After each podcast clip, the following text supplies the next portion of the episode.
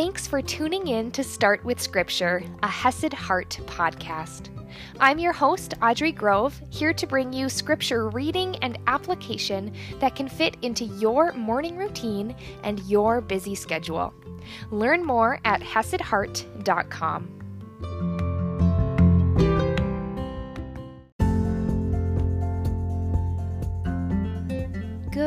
morning, my friends, and happy Tuesday.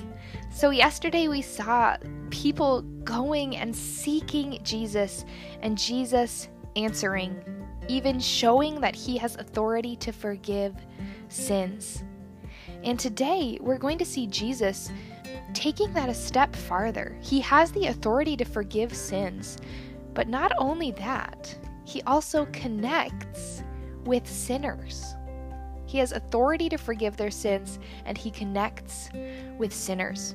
So let's dive right in today. We are in Luke chapter 5, starting in verse 27, reading from the ESV. After this, he went out and saw a tax collector named Levi sitting at the tax booth. Now, a quick note here as we seek to make sense of Scripture and understand it. Historically speaking, at the time that Jesus was alive, tax collectors were viewed very poorly because the way they made their money was charging extra than they needed to, and sometimes they became rich and wealthy, but it was off the backs of the people.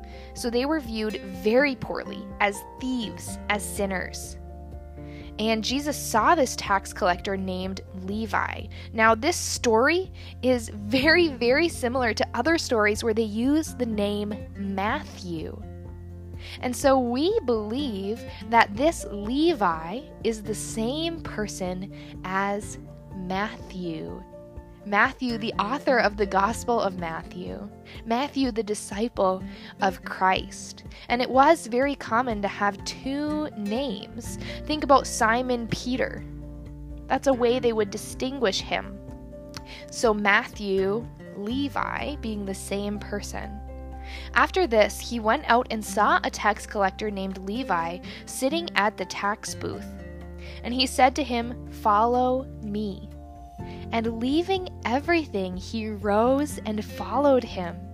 And Levi made him a great feast in his house, and there was a large company of tax collectors and others reclining at the table with them. And the Pharisees, that religious elite, and their scribes grumbled at his disciples, saying, Why do you eat and drink with tax collectors and sinners? It's clear by that question that tax collectors and sinners, the Pharisees viewed as lesser, as lower, as below themselves. And the Pharisees and their scribes grumbled at his disciples, saying, Why do you eat and drink with tax collectors and sinners? And Jesus answered them, Those who are well have no need of a physician, but those who are sick.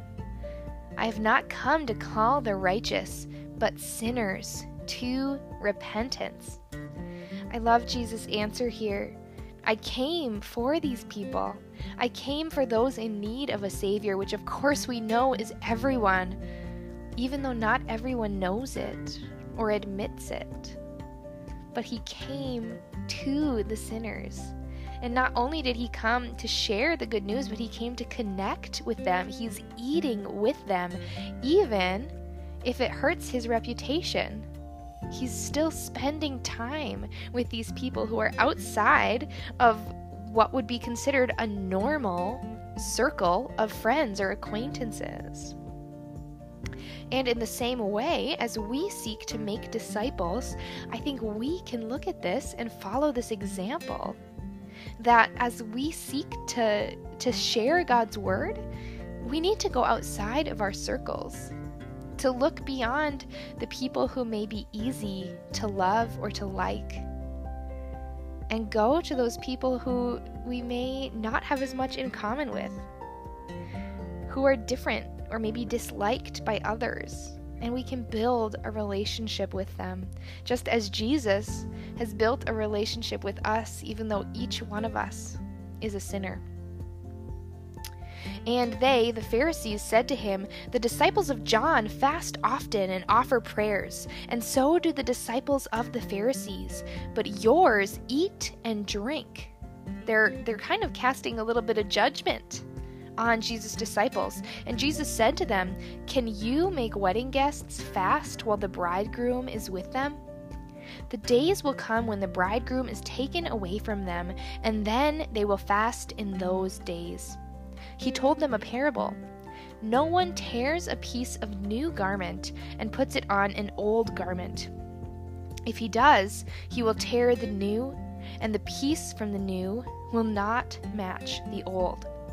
So essentially, if you put on a piece of, of patch, a cloth that has not been washed, on a, a garment that has been washed has already shrunk, then that new patch, when you wash it, imagine us using a dryer today, it will shrink away and it's going to make a bigger hole because that fabric hasn't already been pre shrunk.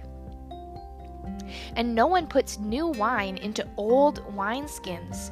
If he does, the new wine will burst the skins and it will be spilled, and the skins will be destroyed. New wine is still fermenting, still expanding. And when you try and put that into a brittle, old, expanded wineskin, as it expands, it will burst.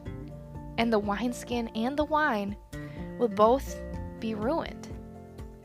But new wine must be put into fresh wineskins, and no one after drinking old wine desires new, for he says the old is good. And remember, he's speaking to the Pharisees, warning them that old and new do not mix. Their old way of adding extra laws, of earning your salvation through your performance, through your actions, of earning your stature in the eyes of men through how good you are, how separate you are. That doesn't match with Jesus' new way.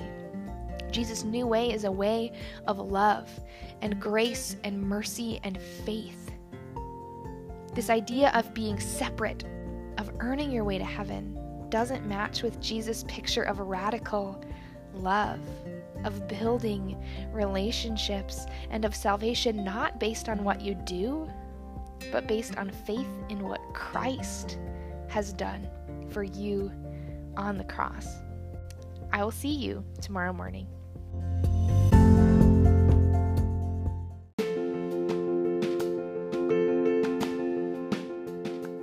If you want to turn stress and busyness into wellness and rest in Christ, then I'd invite you to join me in my monthly membership, Hesed Heart Plus, where we give awesome tools to help you integrate scripture and wellness into your everyday life. And it's great because all these tools are in bite sized pieces so they can fit into your life even when things get busy or overwhelming or stressful, that's when you need God's Word the most. So check out Hesed Heart Plus for faith based yoga, an awesome Christian community, biblical tools, live calls, and so much more. Learn more at HesedHeart.com.